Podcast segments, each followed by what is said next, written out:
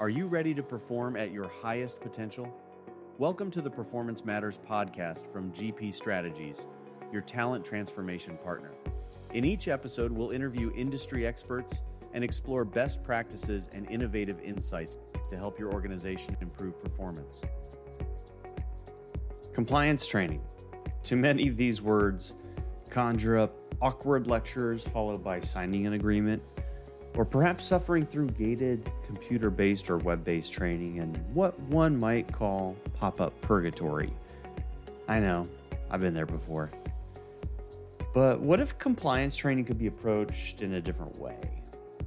What if it could actually help drive performance? What if it could touch hearts and minds in authentic ways? What if it could flex and adapt to meet your associates where they are in their current knowledge and expertise? Dear listeners, these are the exact types of questions the GP Learning Experience team is already thinking about and has a lot to say about. In fact, today we're going to switch things up a bit. You see, I recently had a chance to be a silent fly on the wall and listen in as Andrew Joly, Global Head of Strategy for GP Learning Experience, interviews Dr. Liz Hornby, GP Learning Experience's Principal Learning Consultant and Compliance Training Expert, on the topic of compliance training's past, present, and future. Without exaggeration, they're both luminaries in the field of compliance training and learning experience, but with very unique areas of focus. Dr. Liz Hornby is one of the world's foremost experts in compliance related consulting and training design. Formerly trained as a lawyer, she holds a PhD from the University of London, where her dissertation focused on whistleblowing within the UK financial services industry. Over the past 30 years, she has advised some of the largest and most admired financial services organizations in the domain of compliance training and related efforts. As you'll hear, Andrew's perspective is multifaceted as well. Over the past three decades, Andrew has had an active role in visual design, design direction, and learner experience, often applying his talents to leveling up compliance training initiatives. Now, I guarantee you are going to pick up some valuable insights on compliance training's past and where GP Learning Experience is taking it in the future. Let's listen in.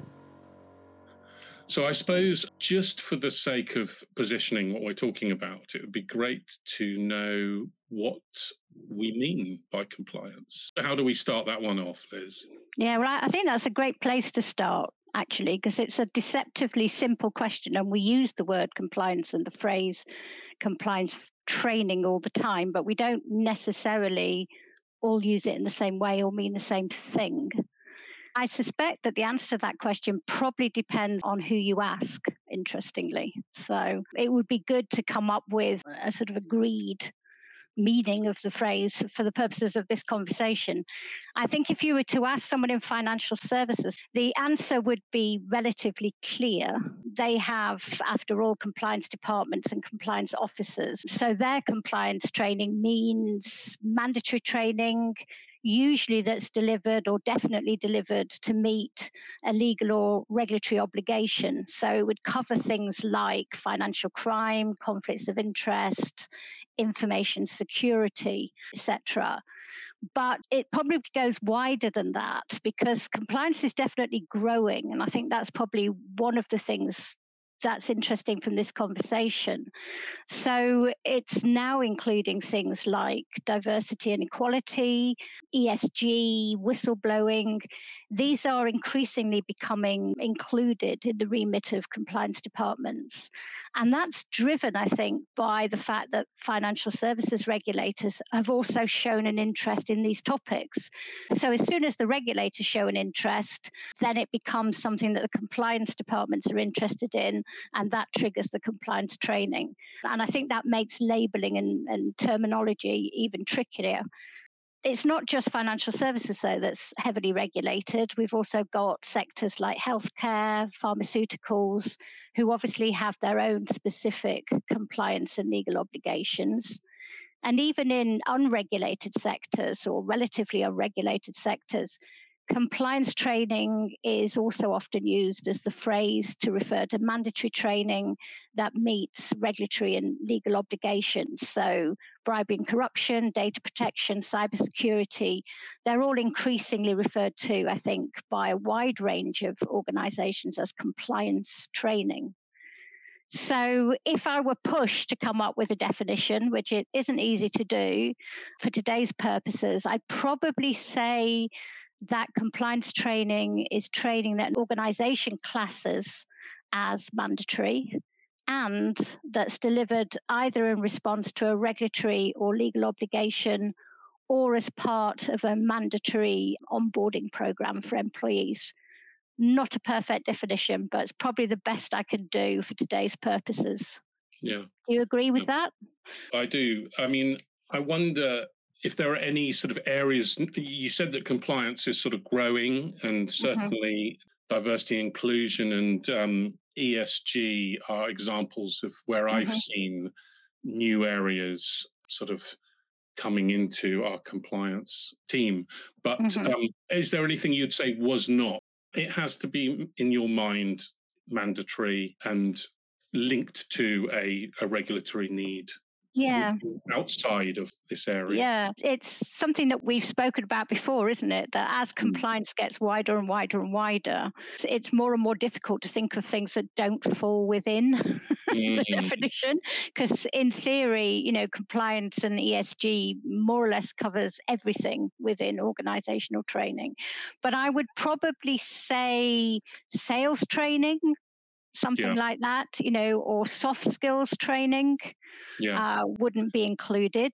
uh, yeah. in compliance training. And I think if it's not mandatory, we'd have to look at that definition quite closely. So I think that mandatory aspect is really important. I was going to suggest sort of areas of process and operations, but of mm-hmm. course, things like operational risk and how mm-hmm. organizations deal with that are all totally part of this. Yeah area. So, yeah. And you talk about compliance departments. You mentioned compliance departments. Mm. Is there a distinction that compliance training always or often comes out of a or is developed by or for a compliance department as opposed to an, a broader L&D function or are they in fact the same?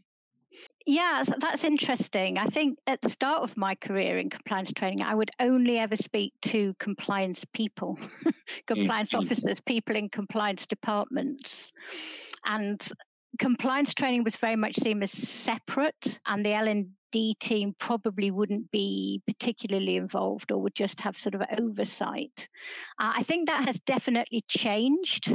So I'm talking to L&D teams more and more but compliance or legal or whatever they call themselves these days ESG, GRC, regulatory risk you know there's lots and lots of titles because the terminology is so difficult but they do tend to be involved. So there does tend to be an in-house subject matter expert who's very invested in the content tends to be part of that conversation. And perhaps that's something we can talk about when we look at the challenges, perhaps a bit later, as to why that causes challenges and, and clashes sometimes between L and D and compliance. Yeah. Yeah. My only reflection on that is that over the many years of working with the full range of clients and customers in different sectors, that finance and legally, strongly legally governed sectors tend to have compliance teams. And if you're working in automotive, perhaps, or, or luxury goods, the compliance team will maybe be a subset of a broader learning function. True. But that's yeah. not entirely true. But it certainly feels different from a developer point of view. Yep. In the sort of, you know, working for a big uh, finance type client. Mm-hmm. Yeah, that's true. Yeah. So we thought we'd talk about this past, present, and future so that when we get to the future, we can talk about where we think it's going and what great compliance learning is like. And I think the past thing was really so that we can understand how we got to where we are now mm-hmm. and what the kind of story is, the narrative and the pressures. So, as you've been with this world the longest, and I joined it a fair while ago. But um, do you want to sort of tell us where compliance has come from? What's its history? What's its story so far? yeah, sort of brief history, potted history yeah, of compliance yeah. training, I guess. I think it's good to look at the history because I think it helps us to understand why compliance training has developed how it has and why it's different. So, there are some differences which I think we'll tease out during this conversation, and I think it will help us to understand why it's different. In the early days, as I say, when compliance was first dreamt up by the regulators, compliance training was exclusively classroom based because it was before the time of, of, digital learning in any way. It was delivered by compliance personnel, so people were grabbed from compliance departments and told that they had to give uh, compliance training, and that was regardless of their ability or indeed their inclination to do so. And with some notable exceptions, I think lawyers and compliance personnel aren't necessarily the best teachers or speakers. So the sessions tended to be really, really content heavy, probably as a factor of that. Very long, very boring, um, death by PowerPoint or even death by acetate, as we're going back a long time now, was, was probably how it was described and the reputation that it got the ability to record and demonstrate attendance was really important right from the start. So there was lots and lots of admin involved. So sign in sheets, booking rooms, sending invitations, often repeated invitations. So there was a very large admin load for the compliance team as well very quickly, I would say that the in house compliance personnel won the argument that they didn't have the time, they didn't have the skills, they didn't want to deliver compliance training. And so a whole new profession was born of the compliance trainer.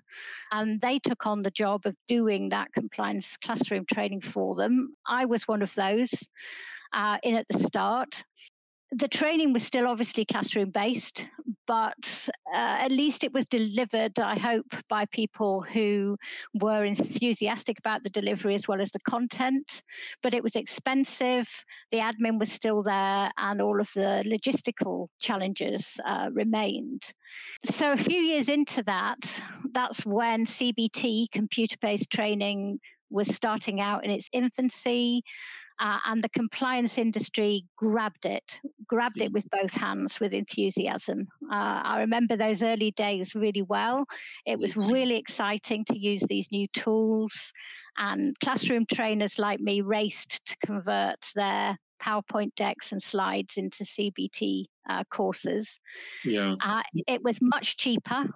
Learners could take courses when it suited them you could train you know thousands of people at once rather than having to book sessions with you know 20 people in the room each time.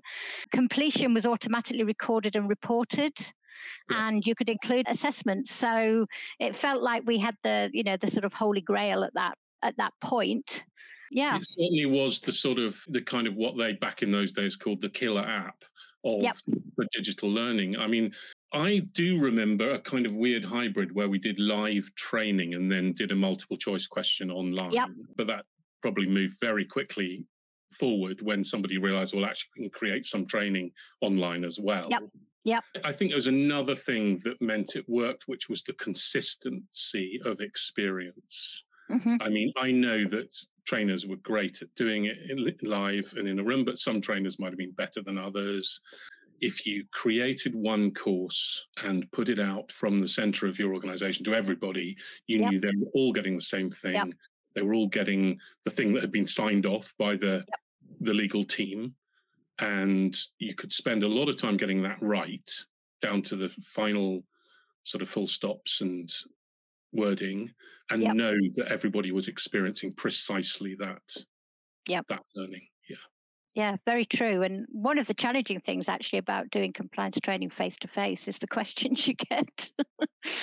so, you know, it, it, limited the people that could deliver it because you could be asked some really, really difficult questions and oh, you oh, had to make sure you answered them correctly. The questions from the learners back yeah, to the. Exactly. Oh, okay, right. Exactly. Yes. So, yes. you know, you could be put on the spot quite easily. And so, I think a lot of compliance trainers wanted to have someone from the organization's compliance team in the room to make sure that they answered those questions correctly. So that sort of speaks to your uh, to your consistency um, point of view as well. But the one thing that you don't have with a digital course is you don't get to ask those questions and you don't get to meet the compliance officer face to face. So negatives as well, I guess.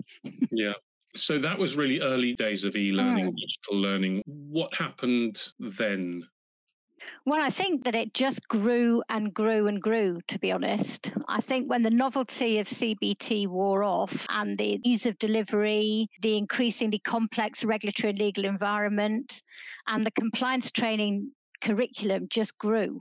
Uh, exponentially, and it's continued to do so. So, you know, one of the big challenges that we face now is the length of those courses, the number of courses, and obviously the learner fatigue that flows from that. And I think this is where we've generated the bad reputation and the yeah. challenges that come with digitalizing compliance training.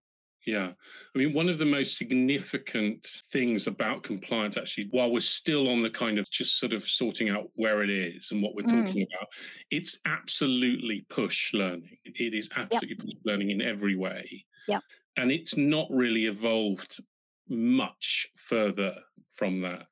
Whereas a lot of the other work I've been doing has changed hugely mm. over the years, whether it's become you know, more blended or a mixture of push and pull or more resource based or more flexible and all the other things.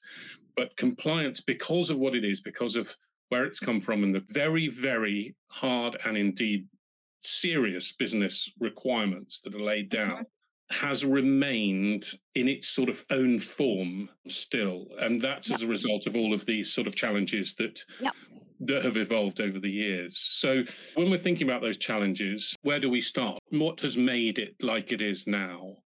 Yeah, well, I think there's a few, unfortunately. so, so, let's work through the list. And I think it's really helpful to look at the origins of these challenges, because as you say, I think that's why compliance training has been slow to change. And I think understanding why that is is really important if we're going to move the dial and test how far we can move the dial for compliance training.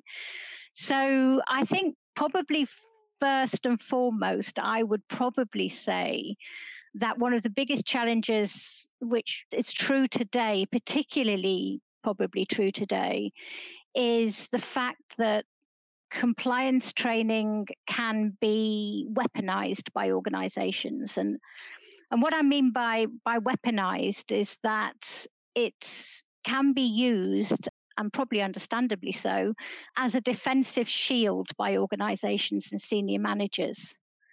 And I think that's particularly evident in highly regulated industries like financial services, where there is an increasing focus on corporate liability and particularly personal accountability uh, at a senior management level it's probably true for all industries, in fact, that there is a general trend in regulation and legislation globally for organizations and their senior management to have to put in and be able to demonstrate reasonable procedures within their organizations, and those include training.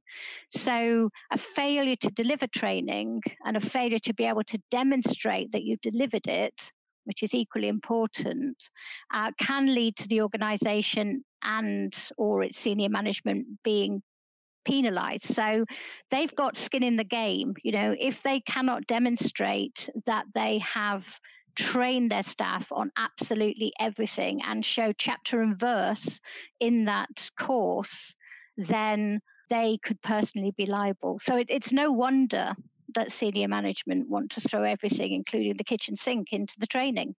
You know, that's the way it is. We're increasingly, unfortunately, at the moment, moving in that direction in terms of regulation and legislation. Yeah.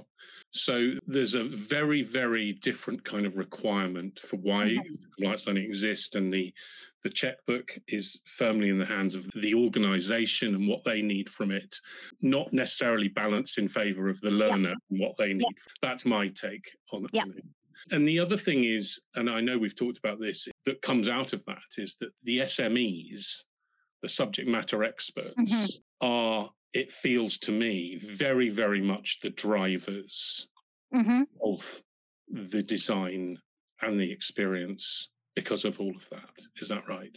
Yeah, I mean, they're a really key part of that. So, you know, the SMEs are the ones who are really responsible for protecting the organization and the senior management. And, and they're often part of that senior management team themselves. So the compliance officer is a very senior person within, particularly a financial services institution.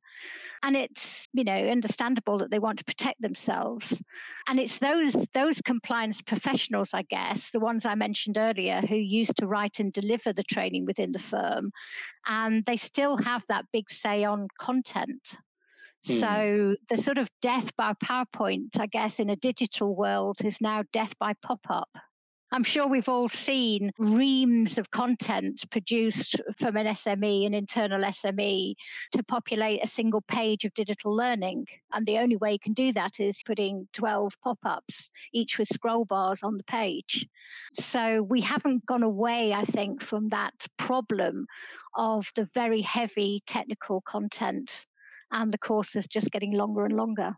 Yeah, I do remember working, you know, years back for some compliance training for pharmaceutical industry, which we don't often mention, actually, interestingly. Mm. And the SMEs giving me, you know, pages of mm. content. Mm. And as a young learning designer saying, Great, great, you know, I'll work with that. And they said, No, no, no, I don't think you understand. Mm-hmm. That is the content. That's it. Yeah, you can't change anything, can't change yeah. the words. You know? yeah. yeah, yeah. yeah. But put it on one page. Yes, somehow. yes, yes, because the instructions that go with it are we want it to be we want it to be really wow and exciting yeah. and engaging and everything else and different to all other yeah. yeah yeah, yeah, yeah. Yeah, but you can't change the words, which is quite a challenge. Yeah. Mm. And I suppose another uh, really important factor here is the fact that it has to be tested at the end. The core takeout from the organization is that all of these people have done this training and have scored something out of something which is deemed acceptable. Mm-hmm. Um, and therefore, it's very heavily testing oriented, isn't it? Yeah, absolutely. And I think the testing element of compliance training is the other sort of really big part of it that makes it different, perhaps. Mm. And the reason that you're testing people is perhaps different.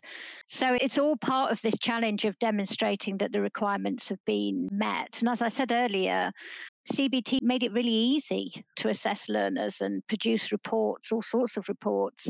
And this was seized upon by regulators, internal audit, who obviously are really important audience when we're talking about compliance training, and senior managers as well. So it depends what you mean actually by testing. I mean, for some courses, they want to actually demonstrate that someone's completed the course, but that's generally not enough for compliance. They also historically tend to have the end of course assessment that we all know and love attached as standard. So that's the sort of reputation, I guess, that compliance courses have. You know, your standard, typically quite long course with an end of course assessment at the end. Uh, in practice, unfortunately, and this has been sort of documented in the media, unfortunately, for a few firms, employees began to share their answers. So, in order to prevent that uh, or prohibit that, question banks got longer and longer and longer and randomized so that you know that made that you know more difficult which is one of the reasons that question bank are so long often in compliance courses. Another problem was that what do you do if an employee fails so, in the compliance world, that's very difficult to handle. No one wants that admin worry, nor do they want to share those figures with regulators or internal audit. So, as a result, actually, a lot of compliance courses are impossible to fail. You're just sort of caught in a continuous loop of doing the question bank and potentially the course as well until you reach that magic 80% pass rate and you're finally released from the course. So compliance question banks have a really, really bad reputation, I think. Uh, and it's actually really difficult to ask questions, particularly multiple choice questions on compliance topics, because if it's a topic where you're going to be testing someone and their pass or failure depends on that question, it's got to be very, very black or white and you can't really explore the grey areas in those end of course assessments. So, when doing a compliance test, the correct answer is usually the longest one, or it's the one that says escalate your concern. They're usually quite easy to guess. If you test people on facts, you know, which is my real bugbear, if you ask people what does this acronym stand for. It's a very limited value testing that, and they're unlikely to retain that information for very long anyway. And even if you try and ask scenario based questions, knowing what you should do is actually very different from being willing to do it in the real world. And that's particularly important or true if you're looking at something like escalation, reporting, and whistleblowing. So there are a lot of issues, I think, with that traditional end of course assessment approach. Yeah. Well, we'll come to that in a minute, I think, about when we get into sort of design and, and the future. I know that there was one other thing actually that I skipped over when we were chatting about this prior to this um, podcast, but it was that a lot of compliance courses have been developed on the back of knee-jerk reactions to a situation um, and therefore are not necessarily being thought through properly mm. Yeah, I think that's really true. And maybe that's one of the things that also makes compliance training slightly different from other training, where there's often quite a long lead time and a lot of thought goes into the process. So, organizations with their compliance training often have to, as you say, react to the external environment, whether that's new legislation, regulations, or often it's a new fine by a regulator that organizations want to cover off in their training, or it could be an internal incident that's happened uh, within an organization that they also uh, want to cover off. So, there's always this pressure to add content to courses not much pressure to take content out. So that's another reason I think why courses get longer and longer. And there's often a very short time frame and a very if it's an external regulation a hard and fast delivery date to work to that isn't flexible. And I think it's worth mentioning compliance budgets here as well that we haven't really mentioned so far. Mandatory training, particularly mandatory training that has to be delivered you know every year to all staff doesn't tend to often attract the really big budgets so, you know, if you've got a limited training budget, there's not that much appetite for bringing out a new course necessarily each time. Yeah. So that's another reason why things are tacked on to the end of courses each year yeah. rather than starting from scratch and doing it as a new course. Well, I suppose in the context of everything we've talked about, success looks like getting everyone through yeah. past. And if what you've described is true, which which it is, then people have to do it. So yep. why spend any more money on it than is necessary in order to get everyone through it and yep. out the side and all the data back and job done? Yep. I mean, absolutely. I've heard a number of people in compliance call it punishment training. You know, you have to do it. You've got no choice. It's a requirement to be still fit and proper to do your job. So it doesn't really matter that it's a good experience because you have to do it. So, That's a different way of looking at training than perhaps you're used to, Andrew. Indeed. Yeah, absolutely. So all of that takes us mm. to a place where if we don't do what we try and do, Liz, and what we're mm. coming mm. into next, mm. the kind of direction is a sort of training that you have to do every year. It really is repetitive, yep. unenjoyable experience, unrewarding, and everything else, which is a terrible place for us to be. But fortunately, mm. we are going through to how we can make it better and then the future part of this. So all is not lost. Yeah, we've painted out a pretty bleak picture, haven't we? we have. But all is not lost, and there is definitely hope. And things are changing. I think at GP, we're specialists in compliance training. and we definitely are driving real change. And I think there are some really interesting trends in this area. So let's try and yeah. be a bit more positive. Very good. So, where shall we start? I think I would start actually. I've mentioned that a lot of compliance training and the direction it's taken has actually been driven by regulation. And actually, I think some of the trends, or one of the biggest trends that we're seeing in certainly financial services training, has actually got a regulatory driver. And that is the move towards conduct based training rather than compliance training.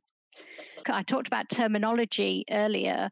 There's actually a lot of uh, compliance departments who are sort of rebadging themselves as conduct departments. So that's interesting. And I think that opens some doors for us. And I think it enables us as an industry to probably learn from other training in other parts of organizations as to what works well. So we're seeing a strong trend towards this more conduct centric approach. And that's in the sense of sort of values, judgment, decision making. And I think mm. a recognition that that's actually what is at the heart of compliance. And I think there's a recognition that traditional compliance training and, and we've talked about this when we've talked about knee jerk training, was a way of fixing the problems of the past and breaches of the past. But if you're actually going to change the problems that haven't happened yet, the problems in the future, then the only way of doing that is changing conduct. So there is actually this big focus on conduct. I think the other thing it does is that it enables us to be more holistic about compliance training we were talking earlier about where compliance ends and other training starts. And yeah. I think one of the things that we're seeing is that we don't need to actually other compliance and keep it separate or probably get too hung up on that definition. Yeah. So, for example, sales process. I mean, I mentioned earlier that that sales training is one of the things outside compliance. So I'm actually going to have to eat my own words here. But the sales process should also be anchored to some extent in compliance, as should recruitment processes. Um, other operational processes if there is a compliance element. And I think that there has been a tendency in the past to separate things and compliance to be a separate form of training, when really it should be part of all training if there's a compliance element to it rather than kept separate. Yeah, I think that's really interesting. I've seen a change in the way people have started the conversation about how we design compliance training or conduct based training now. For instance, looking at the moment in time when somebody makes the wrong decision and what yep. drives that you know that people are fundamentally good always until they do something and then exploring yep. what it is that's driving them to do that and then yep. designing around that which is really interesting not just saying this is what you need to do do you understand this is what you need to do mm-hmm. but thinking about the attitudes the the motivation so, you know, we often use BJ Fogg when we're thinking about design or broadly, which is about triggers, ability, and motivation. You know, ability is what compliance training used to focus on a lot of. You know, just tell people how to deal with this situation, yeah. and then they know, and then it's done. But the triggers is an interesting one. Will they know when they see themselves in that position? And this is the time to deploy uh, that learning? Will they be aware of it? And then the motivation one is absolutely critical. Do they, in their heart, understand why it's so important to their organization that they make these decisions and, and behave in this way? Is their heart really, really in it? So sure. it's really interesting. And of course, scenarios, which is something our team at um, GP and, and formerly at Leo famous for in the industry, are absolutely perfect in this sort of learning, aren't they? Absolutely. I think conduct really enables us to make the most of scenarios. I think scenarios have always been used in compliance training to some extent, but they tended to be very factual, as you said, rather than to have that sort of um, depth um, to them. So we're really working on scenarios that bring in that emotional response, as you say, the element of jeopardy, difficult choices, grey areas. And it's even better if you can use the scenario, I think, at the start of the learning. So if the first thing that you see when you start your compliance course is a really interesting scenario that really catches the imagination of the learner, they're hooked by the mm-hmm. drama from the start, which drives them through the learning rather than the traditional, you know, open the course and says, today we're going to learn about this and here's, you know, 10 pages yeah. of, of text. And compliance itself may not be dramatic, but non compliance certainly is. So there is quite a lot of drama in compliance. So yeah. you can bring that drama to it. I think some organizations are worried about showing their staff in a bad light. So they don't want to have scenarios that show perhaps members of staff doing bad things. But the best scenarios don't focus on members of staff doing bad things, they focus on members of staff making difficult decisions. And scenarios enable you to highlight that and to show the consequences of those decisions, good yeah. and bad. So yeah. I think they work really, really well, compliance. Yeah. And they offer a sort of safe space to make absolutely decisions yeah. and see the yeah. result, as you say, consequences. I love the idea of using a scenario at the front of the learning mm. instead of what used to be, you know, do all the learning and then you get rewarded with the scenario, which is absolutely yeah. not the right way. I really like how scenarios can give you different perspectives. Yeah. You know, I remember designing something some way back where we used this kind of angel devil figures yep. so that you're in a situation and you can see the two possible advisors. And it's never always sort of completely clear which decision to make. But using certain devices, you can show the results of different routes through a decision and what will yep. happen and so on. Yeah, there's lots of things that we can do with scenarios. I mean, we've done some where you can choose to be you know different individuals. So if you're a line manager mm-hmm. you can play the role of the line manager. So what would a good line manager do here and see the impact of the way you interact with the team which yeah. is interesting. Another one i particularly like is a sort of turning back the clock type scenario where yeah. you actually mm-hmm. start with the phone going and the regulator phoning your boss and saying, you know, we're coming in to investigate. Yeah. And then you actually roll back and see how or what decisions led to that point, which is an interesting way of doing it as well. And certainly sort of, you know, catches people's imagination right from the start. Yeah. Yeah. And are there problems creating realism? Because these scenarios work best when they do really reflect the real situation in which people will find themselves. Yeah, I think with the scenarios, it's really important to work with the in house subject matter experts. So we can go a long way in writing those scenarios, but we really need to talk to them as to what language people would use, how things would actually happen in practice, because you have to make it as recognizable as possible yeah. for the individuals filming it in the offices of the organization is a great way of doing that as well. And if you're brave enough as an organization, even having your own members of staff sort of involved in the scenario yeah. is another way of doing that. So it's important to make them really real so that yeah. they resonate with people, I think. Yeah. Nice. Well, how to design a great scenario is probably the topic of the next podcast sure. that we're doing. my, my brain's sort of spinning with all of that. So, with things like scenarios, we can create a really engaging learning experience, mm-hmm. but we still got to do assessments. Yep. So, where are we heading with that? Yeah.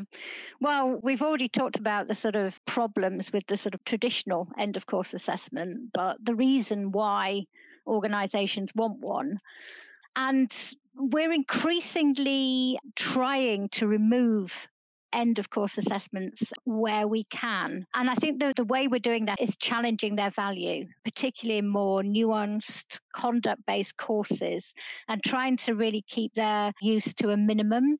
Mm. So we're increasingly using in line or in course knowledge checks and scenarios with questions. And, you know, they can be scored if you want to score them or unscored.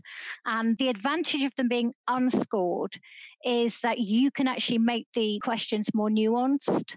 You can explore grey areas people can click on things like I'm not sure or I don't have enough information yet, things like that.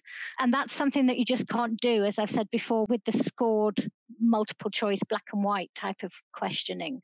So we are rethinking assessments. There'll always be a place for them, but where we can, we are removing them from the end of the course.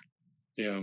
I remember doing a design for what we would call certainty based scoring, mm. where you ask a question and then you somehow have a mechanism for asking the person how confident they are in the answer. So mm-hmm. you say, What's capital of France? They go, Paris. I'm going to effectively bet 10 points on that. What's capital of Australia? Mm, not quite sure. I'm only going to bet five points on that. Mm-hmm. And we thought it was a really clever and lovely tool uh, and we have done it in many contexts, and it's been very powerful. But of course, in a compliance context, you don't want to know, or rather, our customers don't want to know where there's low confidence. They mm. just want to know that people have done it.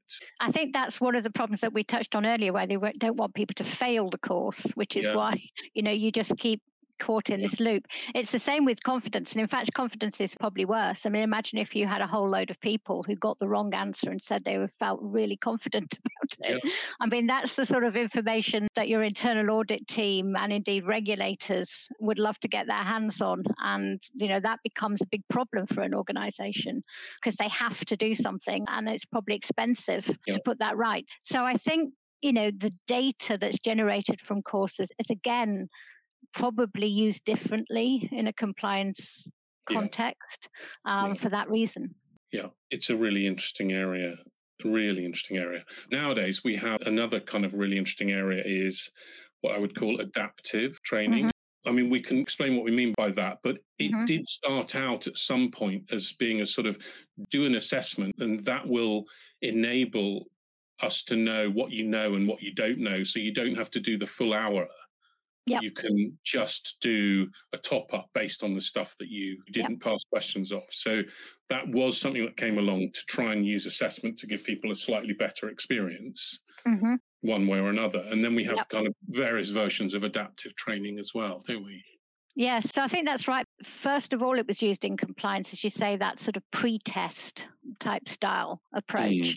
was introduced to tackle learner fatigue and the fact that a number of these courses, you know, are rolled out every year, often actually the same course to yeah. people, because for the reasons I mentioned earlier, people don't, you know, always launch new courses each year. So it meant that if people could demonstrate their ability or knowledge at the start of the course, they could either fast track straight out of the course and not have to do the course at all, or they'd only get a limited amount of key information um, so it would be a much shorter seat time for them. And that we're seeing increasingly actually happening within courses. I think there is a negative with it, which we we work with our clients on, which is that if you are going to only ask a few questions at the start of a course, those questions have to be the right questions. They have to be really good questions yeah. to actually satisfy senior managers and regulators, which we talked about at the beginning of the conversation, um, that you have adequately trained the person and tested their knowledge. So I think that is, you know, making sure that that's a robust process is perhaps one of the challenges with that sort of pre-test approach. But it is being used increasingly, particularly, as I say, for those courses that are rolled out yeah. every year. Yeah. And then there's sort of what I would call true adaptive. Yep. Where the learning experience is completely different for every single learner. Yep. And the questions are embedded throughout. And according to what your response is to those questions, the course itself will reconfigure itself so that you just keep going. If you're absolutely on top of the topic, you may get through it in 20 minutes. If not, the course is going to take 50 minutes. But again, by the time you get to the end, we know that you've covered all of the topics yep. to the right level. Yeah. Yeah, absolutely. And adaptive training can be quite simple, but it can become highly complex. And I think there's a lot of benefits for adaptive training in the compliance area. So, one of the things it can do is it can tailor the route through, as you say, the learner journey to the learner. So, if you have a series of chatbot style type questions at the start of the course, it can select the route best suited to that individual learner. So it can cover language preference, department role, seniority, etc. And that's a real advantage in compliance courses where we've got this learner fatigue and where it's important that the content is really recognizable by the learner. Yeah. So it means that scenarios can be tailored to a particular audience. It also means that those people who don't need a lot of the detail don't need to see that. Yeah. So that's really helpful, I think, in compliance. And that's something we've done a lot of, and we've got a lot of experience in that area. And I think it's something that is really greeted well by learners that is taken into account what their background um, is yeah. and where they work. So that's something that we've done a lot of. And you can also build in, as you mentioned, adaptive functionality into assessments. Mm. So if you have knowledge checks uh, within the course itself. If people are getting those questions wrong, you can be pointed and directed at more detailed information.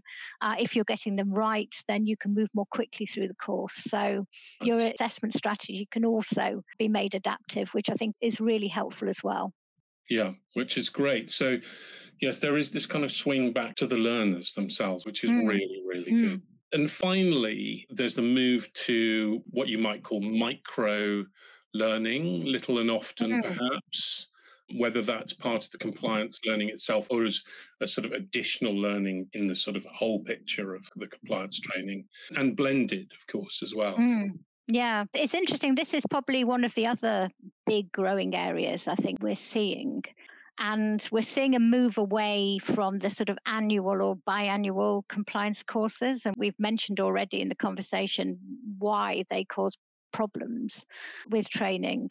So, those long form courses may be suitable for new joiners to an organization, but there's probably better options for existing employees, both in terms of, you know, refresher training or that sort of knee jerk training that needs to be done quickly and in response to an external environment, but doesn't necessarily need them to do the whole course again with that yeah. bit added on. So we're doing a lot of micro learning, um, short form courses, sort of five or 10 minutes.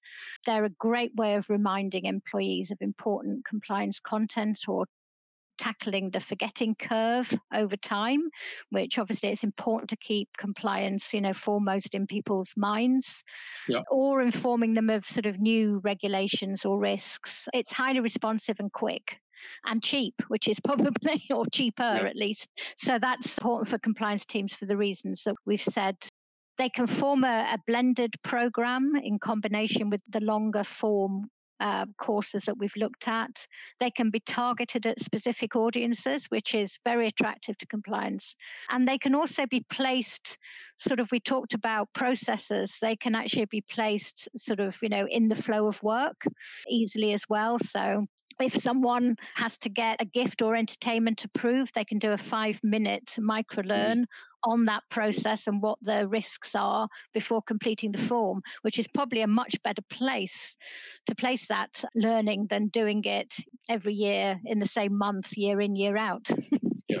The other sort of version of blended learning that I remember seeing recently that I really, really liked was creating packages for the managers as well mm-hmm. so that they understand the conversations they need to have with their people, their teams, um, that are slightly different, perhaps creating yep. small activities and topics for team meetings, structured little conversations, extra resources and assets and things like that, that just bring the topic to life Absolutely. in as many different ways that all multiply out the power of the whole experience. Yeah.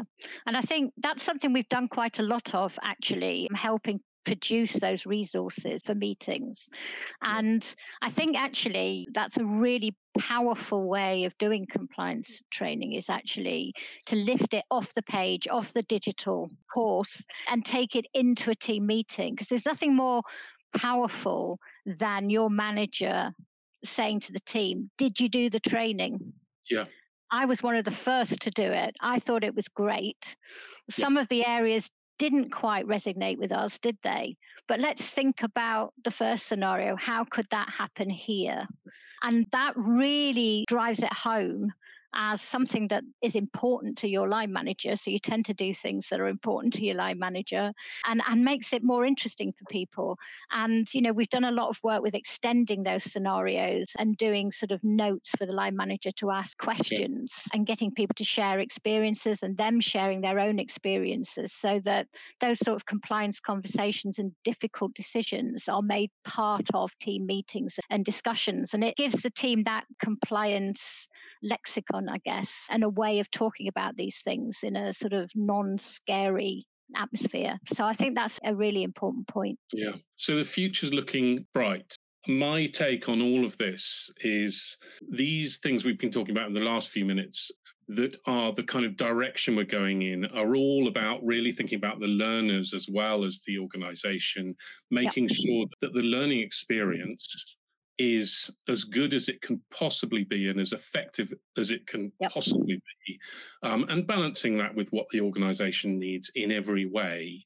But it feels like we're heading really in a much more powerful direction, which is yep. very exciting. Yeah, I think that the pendulum is definitely swinging in the direction of the learner. And I think, as I say, I think that's been driven as well by regulators and this focus on the more psychological aspects of compliance away from necessarily you know the technical knowledge part of compliance. So i think that's definitely the direction of travel over the next few years. I've really enjoyed this conversation liz. Thank you so much. All right did i live up to my promise or what? Liz and andrew had a lot to say about compliance training.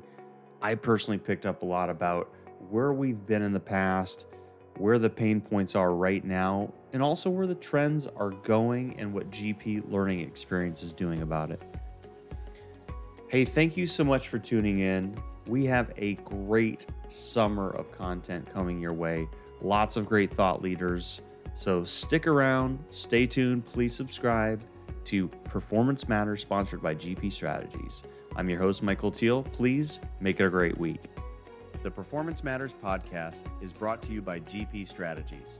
Together, we can create a world where business excellence makes possibilities achievable.